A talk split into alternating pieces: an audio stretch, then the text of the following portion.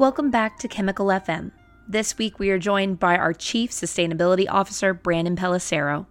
Join with us to discover more about EcoLink's B Corp certification during B Corp month, learning more about how we go beyond. So, we're just going to jump right into it and get started. So, I would love for you to start with telling us about the origin of EcoLink and how the company got started for people who don't know about us. So, interesting uh, topic of how businesses start. A lot of times we hear um, what they do, but not why they do it. Uh, so, starting with the why, we began in 1991 after a pretty significant uh, event, globally speaking, occurred in 1987. The Montreal Protocol uh, was a multinational global um, bringing together of focus on substances that deplete the ozone layer. Uh, in the 80s, they were thinking ahead of what climate change, global warming, languages like that was starting to be get uh, get into focus. Uh, the challenge is that nobody had a baseline of how to measure before versus after, and uh, during that time span, uh, the co-founders of EcoLink saw basically the lay of the land of the biggest uh, chemical producers that were well entrenched in these other chemistries that were going away in terms of the bans, and um, really kind of rallied around bio-based renewable ingredients. Uh, today we know a lot about orange or citrus-based uh, chemistry or, or, or cleaners at, at, at, home and at work. But uh, back in the late 80s, that was not really the case. Uh, so really, it was just looking at the um, ongoing focus on re- reducing hazardous uh, and ozone depleting substances, but also looking at you know what we had more of an abundance of in terms of uh, domestic uh, domestically produced uh, ingredients. So, and then the third part of that really being of just where the market was oversaturated and undersaturated. Um, so it was finding that sweet spot, if you will, where uh, the three things kind of added up to a new uh, new business concept that wasn't out there. And as a reminder, in 1991 and 1997, there was no thing such as the internet uh, and all the things that keep us digitally connected uh, and and aware of what's going on today. So most of this was being done in conferences, trade publications, things of that variety. And if you weren't there or weren't subscribing, you weren't in the know uh, it wasn't as public readily available. So there was a lot of, um, I guess, uphill educating, as we call it, to really explain you can't get X anymore and you have to use Y, and here's how you have to do that. So it really became uh, a very different, from the beginning, different way of communicating. Uh, it wasn't selling, it wasn't marketing, it was really almost like storytelling.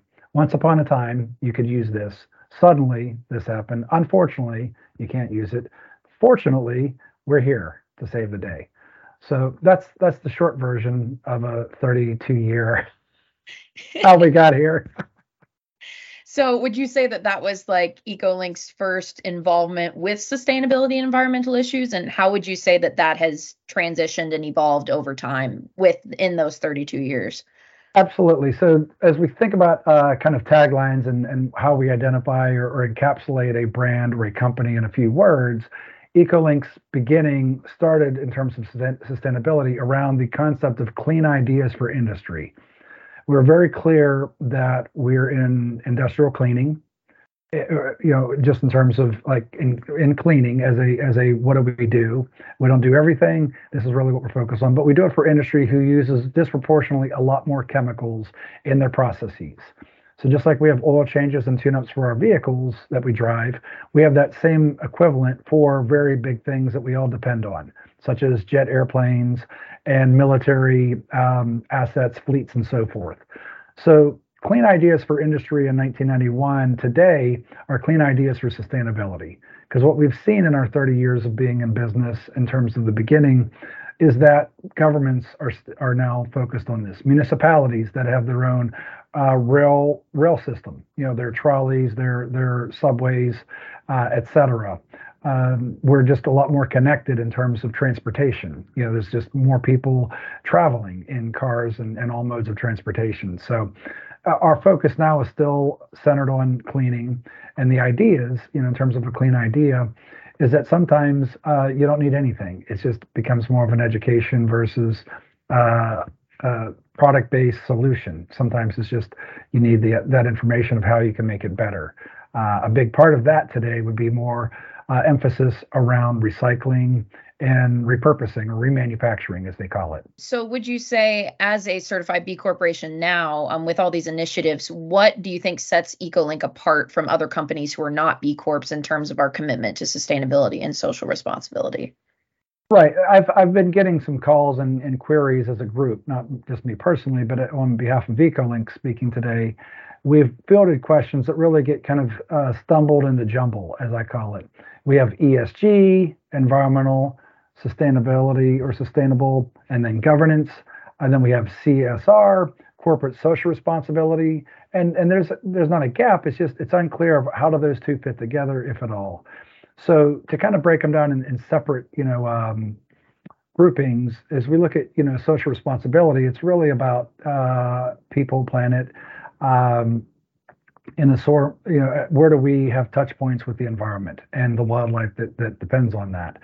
And as we think about our people as a you know people first uh, mission driven company, it starts with having great people who have great benefits. Uh, and our great benefits are really to make sure that your social uh, and, and, and emotional needs today are are being served and, and your long term as we live in a country that has this concept of social security and medicare which we anticipate changing over time just given kind of the state of, of those um, federal government programs, that we really want to make sure that you know basic needs are met today, and that your ongoing future needs uh, will be you know satisfied. Disproportionately, at most workplaces uh, do not have a strong or robust uh, long-term uh, retirement plan. So we really wanted to kind of focus on something that we know is a void in the marketplace for employers and employees, respectively. So we think um, starting uh, with our um, temporary help, also known as interns. Uh, we were paying $15 an hour well before that became uh, more more commonplace. And and we've we've we get excited as a B Corp of really funding and investing in future leaders that we hope we attract uh, people who do have more of a sustainability focus or at least ethos. Uh, on the environmental side, you know, right now as a B Corp, just from a timing perspective, there's a huge uh, opportunity, globally speaking, around reducing hydrofluorocarbons, HFCs. So, not that long ago, the U.S. you know uh, EPA, Environmental Protection Agency, had completed their phase down and establishing basically an allow uh, an allowance or allocation of these materials for different applications, including cleaning, including refrigeration, including insulation, uh, fire suppression, things like that. And you know, beginning in 2021, they reduced their uh, footprint, at least you know, stateside, from 100% to 90, and that number at the end of this year, and, and by the end of 2023, will go down to 60%. And that's a huge opportunity for companies who are currently consuming uh, global warming, high global warming potential. And that's basically a um, measurement of how much longer than basically CO2 will something, you know, last or stay in, in the atmosphere. And I was just meeting this week, ironically, with a company who was notified by their, you know, longtime supplier that they no longer have an HFC based material and that they're actively looking for alternatives. So as we kind of think where, where things are today, and that phase down goes into the year 2037. So there's going to be a, a very long uh, cycle or season for uh, U.S. manufacturers and multinationals find help with that, and that's that's been a, a, great opportunity and challenge for us to to do that. But again, we think as a, as part of our B Corp, uh, we began this process as a certification in April of 2021 and then kind of had a long time or hiatus until we were formally approved in November of 2022. Uh, however, as part of that April of 2021 pledge or or application, we were focused as a key performance indicator or a, a KPI to not have any HFC in our uh, in our products of any kind. And going forward as a as a ongoing uh, B Corp uh, certif- certification recertification, how do we measure you know the HFCs that we have replaced with something that is you know either non or very low uh, atmospheric life or you know global warming potential. So, kind of building off of that, can you speak to any specific challenges or successes that EcoLink as a company has experienced in your efforts to reduce your environmental impact and promote sustainability? The challenges we've had uh, quite a bit. Uh, the the most I think glaringly obvious uh, as we think about where we are today, you know, um, March 2023, is that the climate volatility has been consistently uh, frequent and more consistently uh, damaging. You know, several earthquakes uh, very recently. Uh, the U.S. just got blanketed with snow in some places. There's a huge storm coming from Hawaii towards the west coast of California, and that will shut down businesses. Uh, which includes uh, all the things that go with it uh, in many cases. So supply chain and, and, and, and logistics have been really hampered in general by um, climate change. A couple of other areas that are just challenging in terms of you know doing the right thing is that we have a very we have an aging infrastructure specifically to uh, key manufacturers of the materials that, that are needed for um, that are just going out of business uh, or through consolidations and it just financially doesn't make as much sense economically to support product lines we had our worst frost in Florida in 90 years in terms of citrus crops and yields. As we think about things like that as a bio-based, you know, uh, feedstock, we are uh, we, we, struggle with that.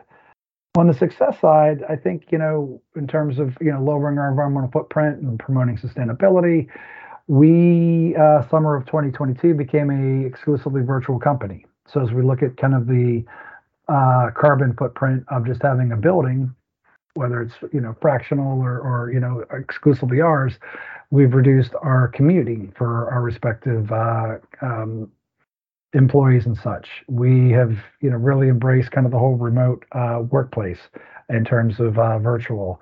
Uh, our our college interns, which we've been working with for over 10 years, are now virtual, and that's given us candidly a greater reach of who we could actually physically work with by not being in person. Having a four day work week just from a health and you know safety perspective and just wellness uh, self-care uh, has been really positive in terms of the i guess social impact versus the environmental. And obviously just one less day to um, do other things. Uh, several of our employees have really uh, invested into volunteering. And that's become a, a, a, bigger part of our you know b corp uh, initiatives plural so as we kind of think about those areas, um, how do we get the word out? That's become more fun. We've done we've funded several scholarships, uh, fairly low threshold in terms of workflow, but uh, really kind of gets the message out there between social media. Uh, we're now just now as a B Corp uh, being certified, looking at our where our customers are and our suppliers are uh, upstream, downstream touch points, and figuring out how close are we physically, literally in terms of geographically to another B Corp? Uh, how many of our customers, at least on their uh, digital assets, website, social media, and so forth, have a pledge towards sustainability and whatever the version is is theirs from a social, environmental, governance. You know, how equitable are they from a diversity, equity, and inclusion perspective?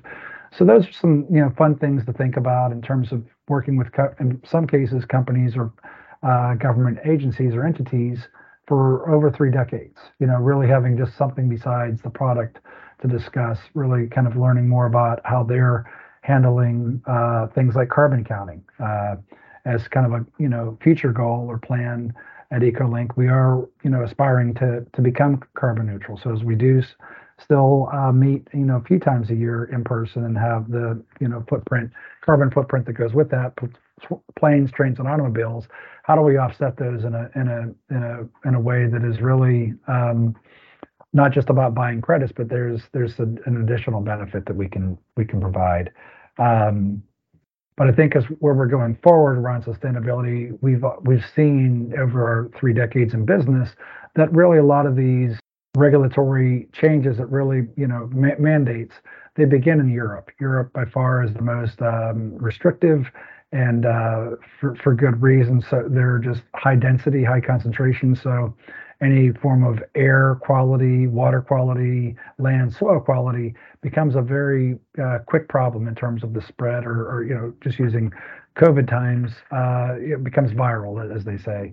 So w- we've seen over our three years of uh, 30 years, three decades, of, of where those regulations eventually come to the United States at the federal level and then become adopted at a more maybe restrictive level at the state level. And then we're we're just now getting calls and queries uh, abroad, uh, where the problems we've solved environmentally speaking or sustainably uh, 10 years ago are just now becoming uh, in focus for other parts of the re- other parts of the world. Uh, and and our interest in that is you know working with uh, local people, local uh, partners, you know, building up partnerships uh, where things aren't exclusively being shipped from the United States to those um, external markets, and um, adopting almost like a Coca-Cola type of you know syrup, um, you know type of type of strategy. So that's that's fun to look forward to. I've been uh, curious for a long time around consulting. How do we get compensated as a group for our expertise without always having to uh, sell a bottle of something or a barrel of something? So how do we, as a as a as a um, group of knowledge workers, get compensated for our knowledge? Um, and that's going to be fun and interesting to kind of see and then uh, we host meetings a couple times a year uh, in person and really strategy meetings, discovery sessions, uh, big thinking, deep thinking. And our most recent uh, offsite retreat was really kind of understanding on an individual level, you know, by employee, what are the non-government organizations that really they value? What are the causes that they care about? And, you know, thinking, you know, where do we put our money where our mouth is? So we have some thoughts around that. That's going to be a continued conversation. But I think, you know, um, aligning kind of our personal values with our, you know, professional values in terms of spending, you know, the majority of our week together uh, doing one thing, it, it should, uh, you know, overlap and and and dovetail nicely with what what people already care about.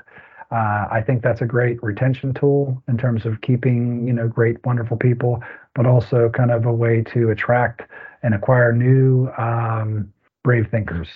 Well, that is great. You already kind of covered my last question, which was kind of like where are we going next? But um, a final kind of just bounce off right on the spot question for you would be you know when we've had discussions in the b corp community there's some kind of like eyebrow raises when you, you say that we're a chemical company. So what would you say to people who are kind of i guess confused as to how a chemical company can be a b corp?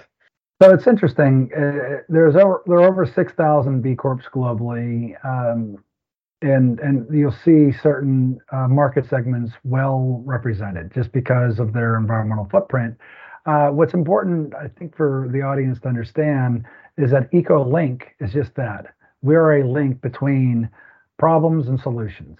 Uh, so, as I mentioned, as a virtual company, we don't physically have a plant that physically makes the chemicals.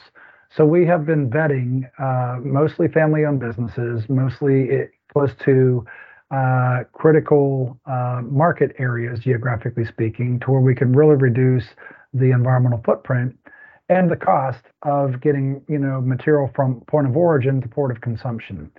So EcoLink has an active group of 11 partner suppliers and who already had warehousing, who already had uh, staffing, who already had uh, racking and, and forklifts and all of that.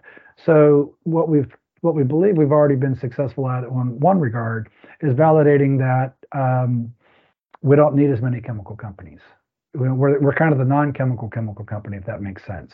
We don't have trucks, we don't have forklifts, uh, and because other people do, and and working in that way, just like we do with Airbnb for houses that are vacant, there are chemical uh, warehouses and and and whatever you want to call that, uh, filling stations, if you will, that aren't at capacity. So for us, you know, uh, you know, we're not trying to be wash or greenwash we're acknowledging that what we do is uh, very intentional. Uh, we're working with uh, excess capacity. We're not here to you know create um, additional carbon just using one, uh, and and working again in communities where it's families that have been doing business for two to six decades.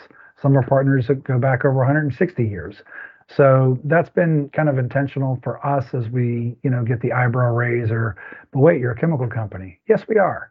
And here's how we, with bio-based products, here's how we promoting recycling. Here's how we, with a real firm focus on HFC uh, bans and um, small packaging, right sizing our, our, our packaging. A lot of the industry will uh, require a large minimum order quantity. We have a very low minimum order quantity. Um, we have a minimum minimum order quantity, if that makes sense. And you just have fewer bottles. A lot of these materials, if they don't get used, have to be disposed. So we're very intentional about um, what you need, and we we have designed our packaging around that. We're consistent with where we supply things or source things, uh, specifically just from a quality perspective, but also from a sustainability. If we stop working with uh, longtime suppliers, they might not be around in business. You know, so it's it's it's being very intentional on our sourcing, uh, on our on our packaging, on our manufacturing, on our we've consolidated our shipping.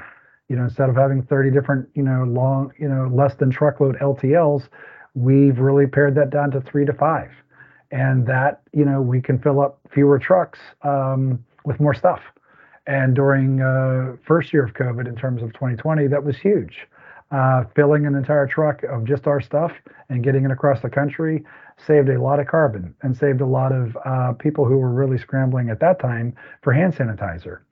So those are some of the ways that that we have. Um, we're not an apologetic B Corp, just like the other B Corps. They don't say, "Hey, I'm really sorry, I'm not 100%."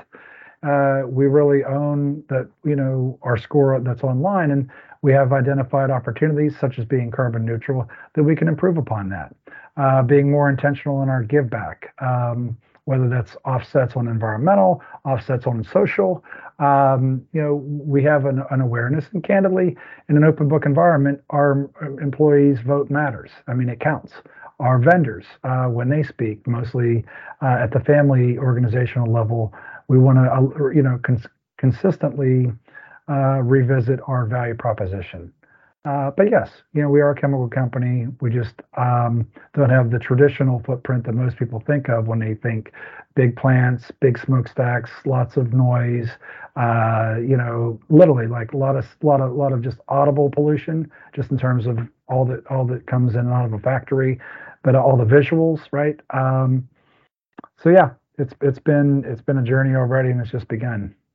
Tune in next time as we share our platform with more voices of those working to use their business as a force for good.